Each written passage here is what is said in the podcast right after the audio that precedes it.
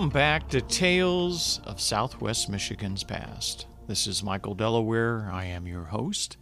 Today is the day after Thanksgiving, and I'm hopeful that everybody out there had a wonderful holiday. And perhaps you're out doing some shopping today on Friday, taking advantage of Black Friday deals. And in the spirit of the holidays now, the official Christmas season being underway, I wanted to tell you the story of the Christmas tree ship. This is a story filled with legend and facts, a little bit of mystery and ghost stories attached to it. So come along and join me.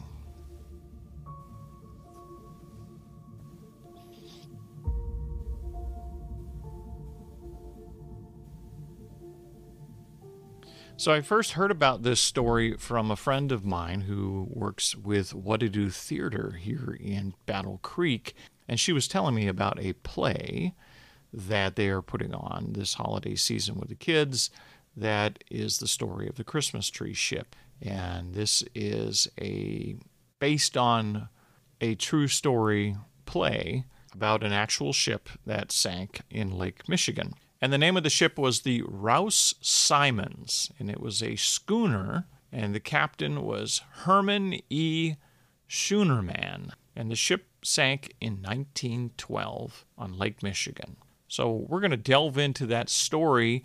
The article that I'm going to be referring to today was run in Prologue Magazine in the winter edition of 2006. It's volume 38, number 4, and it was an article written by Glenn Longacre. So if you want to look that up online and read the whole story yourself, I'll put the link to that in the show note description so that you can follow the story a little bit more and do your own research. But the Rouse Simons was a ship that did exist and it sank on Lake Michigan. And the story begins that on a drizzly, overcast day in late October 1971, Milwaukee scuba diver Gordon Kent Bellrichard was surveying with sonar the bottom of Lake Michigan's west coast waters off of Two Rivers, Wisconsin. Now, Bellrichard was searching for the Vernon, which is a 177 foot, 700 ton steamer that had sunk with only one survivor in a storm in October of 1887.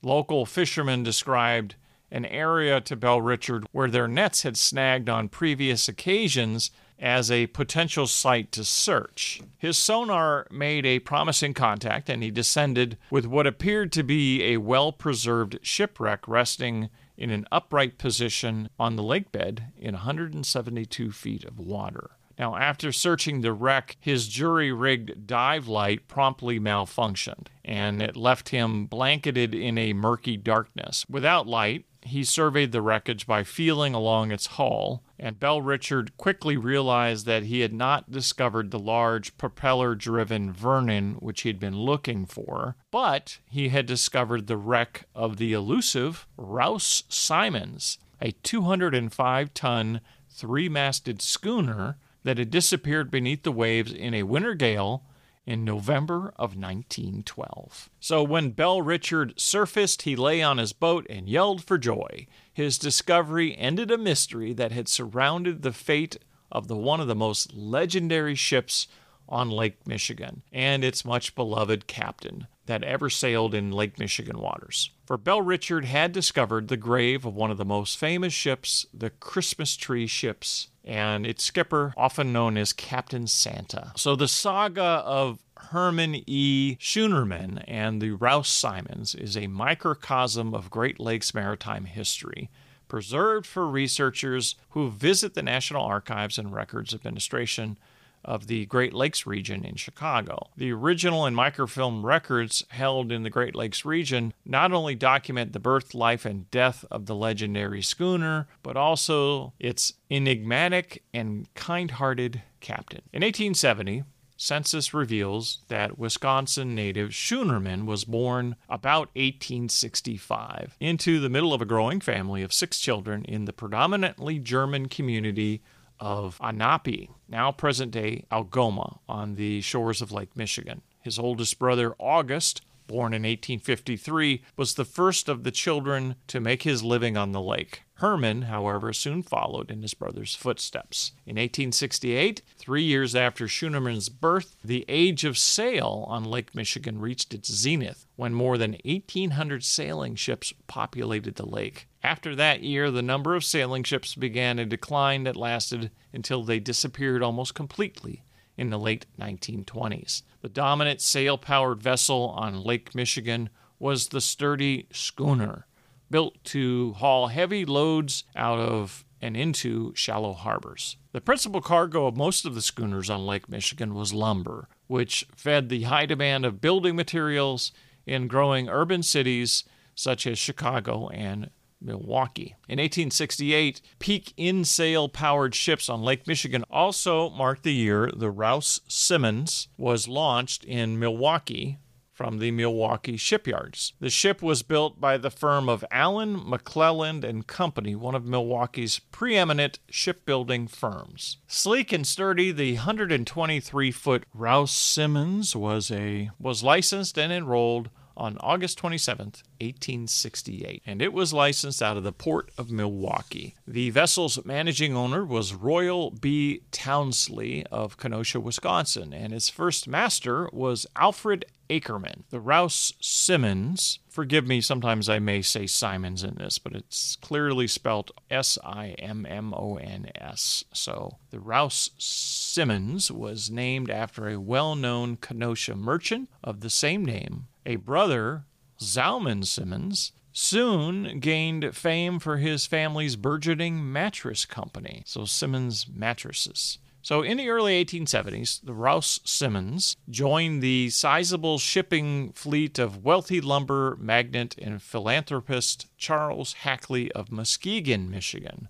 Here's where we begin to have our Southwest Michigan connection. Hackley's lumber operations stretched to all corners of Lake Michigan's coastlines. The Rouse Simmons was a workhorse hauling loads of lumber for Hackley's fleet from the company mills to the various markets around the lake for roughly 20 years. A survey of entrances and clearances from the records of U.S. Customs Services for the port of Grand Haven, Michigan, for August 1883 shows that the Rouse Simmons was making almost weekly runs from Grand Haven, most likely with loads of lumber, to the port of Chicago. So, one of the main routes that the Rouse Simmons was taking was from Grand Haven to the port of Chicago. Grand Haven's monthly report on daily entrances and clearances for August 1883 revealed the continued dominance of sailing ships even at that late date. Among the 458 ships that entered the port for the month, 269, or almost 60%, were sailing ships, while the remaining 189 were steam powered. Following the Rouse Simmons service with Hackley's fleet, the schooner changed numerous owners and captains before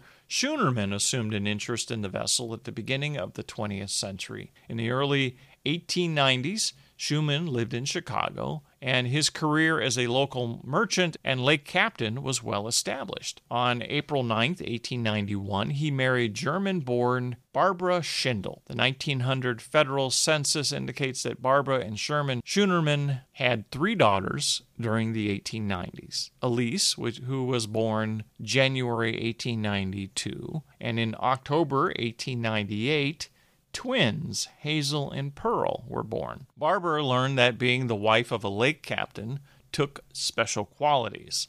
She also realized, as did most wives whose husbands made their living on the Great Lakes, that it was not a matter of if catastrophe would strike, but when. By the late 19th and early 20th century, the popular German tradition of decorating an evergreen tree in the home was widely practiced, and demand for Christmas trees was great. It was not uncommon for a handful of lake schooners to make a late season run from northern Michigan and Wisconsin before the worst storms and the ice made lake travel too hazardous. And they would be loaded with thousands of Christmas trees for busy Chicago waterfront markets. Estimates of the number of Christmas schooners vary, but perhaps up to two dozen vessels at any season delivered evergreens to markets in the Great Lakes states. In Chicago, most vessels, including the Rouse Simmons, sold the trees directly from their berths along the Chicago River's Clark Street docks. Electric lights were strung from the schooner's bow to stern, and customers were invited to board the ship to choose their tree. In addition to selling Christmas trees, many boat operators, including Schuenemann, made and sold wreaths, garlands, and other holiday decorations. Barbara Schuenemann and her three daughters helped make and sell these items as part of the family's holiday trade. At some stage of Herman Schuenemann's long career as a late season tree captain, he was given the title of Captain Santa. The affectionate nickname was bestowed by Chicago's local newspapers and by the city's grateful residents. Schuenemann's profits from selling Christmas trees had never made the family wealthy, but its reputation for generosity was well established. He delighted in presenting trees to many of the city's needy residents. Schuenemann enjoyed reading about his stories in the newspaper and proudly kept newspaper clippings about his role as Captain Santa in his oilskin wallet. Over the many years, Herman Schuenemann commanded several schooners that carried Christmas trees to Chicago, including the George Wren, the Bertha Barnes, and the Mary Collins. Like many other merchant sailors, Schuenemann could not afford to purchase a schooner outright. It was a common practice for two or more businessmen or lake captains to form a partnership and purchase shares in a vessel. In 1910, Schuenemann purchased a partial interest in the Rouse Simons. In 1912, Schuenemann's financial interest in the ship amounted to one eighth of the ship, while Captain Nelson of Chicago, who later accompanied Schuenemann, on the fateful November trip, owned another one eighth share, and businessman Mans J. Boner of St. James, Michigan, held a commanding three fourths interest in the vessel. Throughout the year, and especially during the winter months when the Great Lakes was impassable because of ice and storms, many lake boat captains supplemented their incomes in other ways.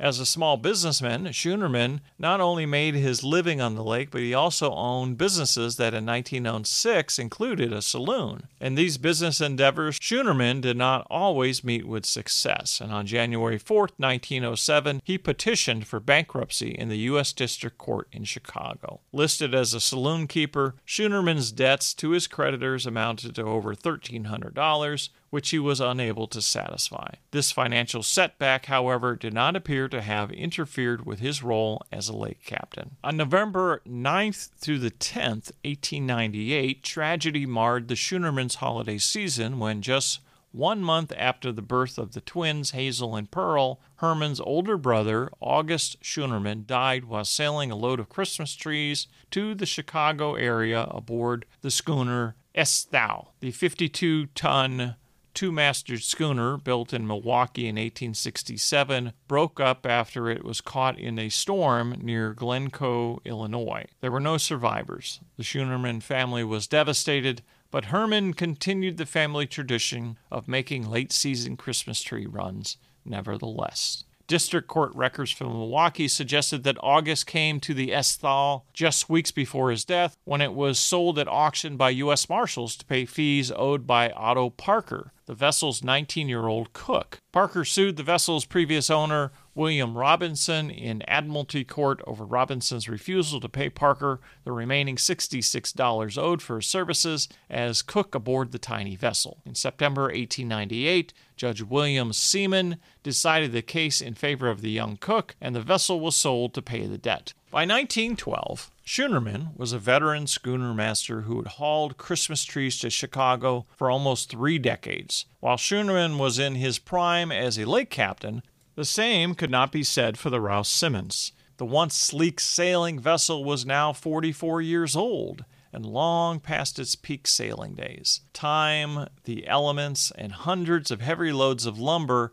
had taken their toll on the vessel's physical condition. On Friday, November 22, 1912, the ship, heavily laden with 3,000 to 5,000 Christmas trees, filling its cargo hold and covering its deck, left the dock at Thompson, Michigan.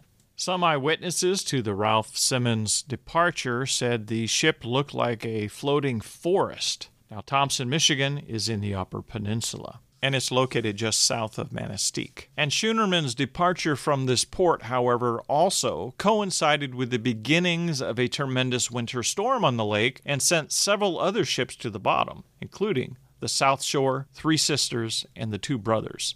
What happened after the Ralph Simmons departed the tiny harbor at Thompson with its heavy load of Christmas trees is really unknown, but life-saving station logs testify that at 2:50 p.m.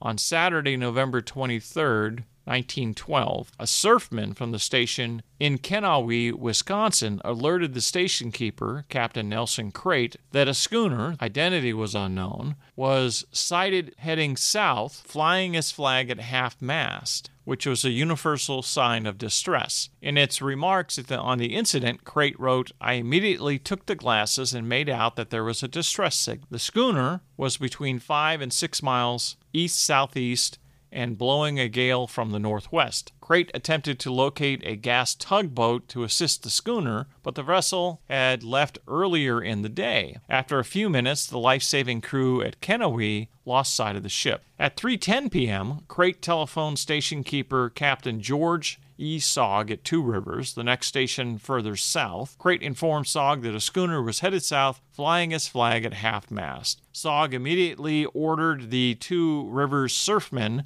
to launch the station's powerboat. The boat reached the schooner's approximate position shortly thereafter, but darkness, heavy snow, and mist obscured any trace of the Rouse Simmons and his crew. The schooner had vanished. Barbara Schuenemann and her daughters were concerned when the ship failed to arrive in the Chicago harbor on schedule. However, it was not uncommon for a schooner to pull into a safe harbor to ride out a storm and then arrive days later at its destination. The family's worst fears were realized days later when still no word of the vessel had been received. Over the next few weeks and months, remnants of Christmas trees washed ashore along Wisconsin's coastline. Astonishingly, the lake continued to give up clues long after the vessel's loss. In 1924, some fishermen in Wisconsin hauled in their nets and discovered a wallet wrapped in waterproof oilskin. Inside was the pristine contents that identified its owner as Herman Schuenemann, the captain of the Rouse Simmons. The wallet was returned to the family. What caused the disaster that befell the Rouse Simmons? There are several theories, but most likely a combination of circumstances were the cause of the events on that evening that drove the ship under in the heavy seas. Among the factors that are possibly included would be that the vessel lost its ship wheel in the storm, its poor physical condition, heavy icing and snow, on the vessel's exterior and the load, which included roughly 3,000 to 5,000 evergreen trees, possibly added to the ship sinking in that weather. Now, a recent underwater archaeological survey that was conducted in July and August of 2006 by the Wisconsin Historical Society discovered that the ship's anchor chain, mast, and spar were all lying forward beyond the bow of the wreck. The location of these items suggests that the schooner's weight was in the bow, causing it to nosedive in the heavy seas and founder. Another explanation may be that the mast riggings and chains were all shoved forward when the vessel drove into the lake bed during its descent to the bottom. After the schooner's loss, the vessel's sailing condition came under scrutiny. One of the legends associated with the disaster was that prior to its departure from Thompson, rats living aboard the now dilapidated ship were seen making their way to dry land, as if they had a premonition of its doom. Moreover, some of the crews were rumored to have deserted the ship prior to its departure. There's also some disagreement over the exact number and the identities of the crew members aboard, but newspaper accounts following the tragedy provide evidence that those aboard the vessel included Captain Schuenemann, Captain Charles Nelson, who was part owner of the schooner, and approximately nine or ten other sailors. Some estimates place the number of men aboard the ship as high as 23, when it was said that a party of lumberjacks had secured their passage back to Chicago. Following the tragedy, Barbara and her daughters continued the family's Christmas tree business. Newspaper accounts suggest that they used schooners for several more years to bring trees to Chicago. However, the women brought the evergreen trees to Chicago by train and then sold them on the deck of a docked schooner. After Barbara's death in 1933, the daughters sold trees from the family's lot for a few more years. The loss of the Ralph Simmons signaled the beginning of the end for the schooners hauling loads of evergreens to Chicago.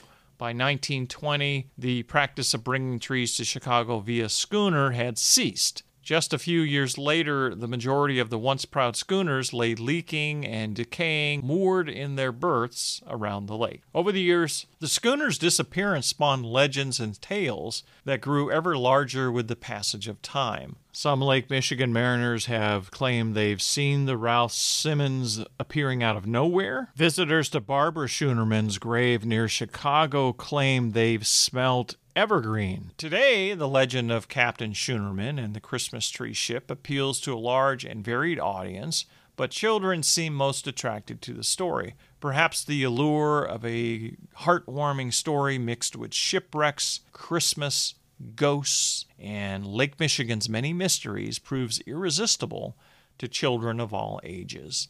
At least four histories, two documentaries, and several plays and musicals and folk songs have been written or produced about the legendary ship and its captain and crew. Each year in early December, final voyage of Captain Schuenemann and the Rouse Simmons is commemorated by the U.S. Coast Guard cutter Mackinac, which makes the journey from northern Michigan to deliver a symbolic load of Christmas trees to Chicago's disadvantaged. Captain Schuenemann and the crew of the Ross Simmons would be very proud. And that was written by an archivist with the National Archives and Records Administration of the Great Lakes region in Chicago. And that was Glenn V. Longacre. And that's the story of the Christmas tree ship and the Ross Simmons and legend and myth surrounding it in Lake Michigan lore. And so I just wanted to carry that story today and share it with you. If you enjoyed today's episode, please be sure to leave a rating or review on whatever app that you are listening on. And be sure to reach out to me at michaeldelaware.com. I'm always happy to hear from my listeners. And you can also check out my calendar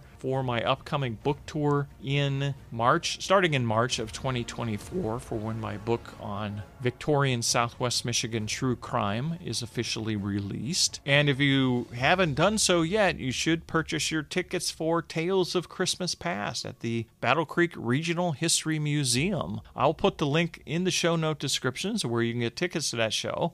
I will be performing in that show. It's Saturday, December 16th, and there's two performances, one at 2 p.m. and the other is at 6 p.m. And the rest of the cast includes Dave Eddy, Bobby Mathis, Brian and Jill McCombs, and the wonderful and amazing Donna Rickman. So you definitely want to come out for the holiday season and see this show. It's going to be a lot of fun, and I really hope to see you there. And come up and see me at the intermission or after the show and tell me what you think and let me know you listen to the podcast. I'd greatly appreciate hearing from my listeners that way as well. And until next time, when we take another journey into yesterday and we explore even more fascinating tales of Southwest Michigan's past, thank you for listening.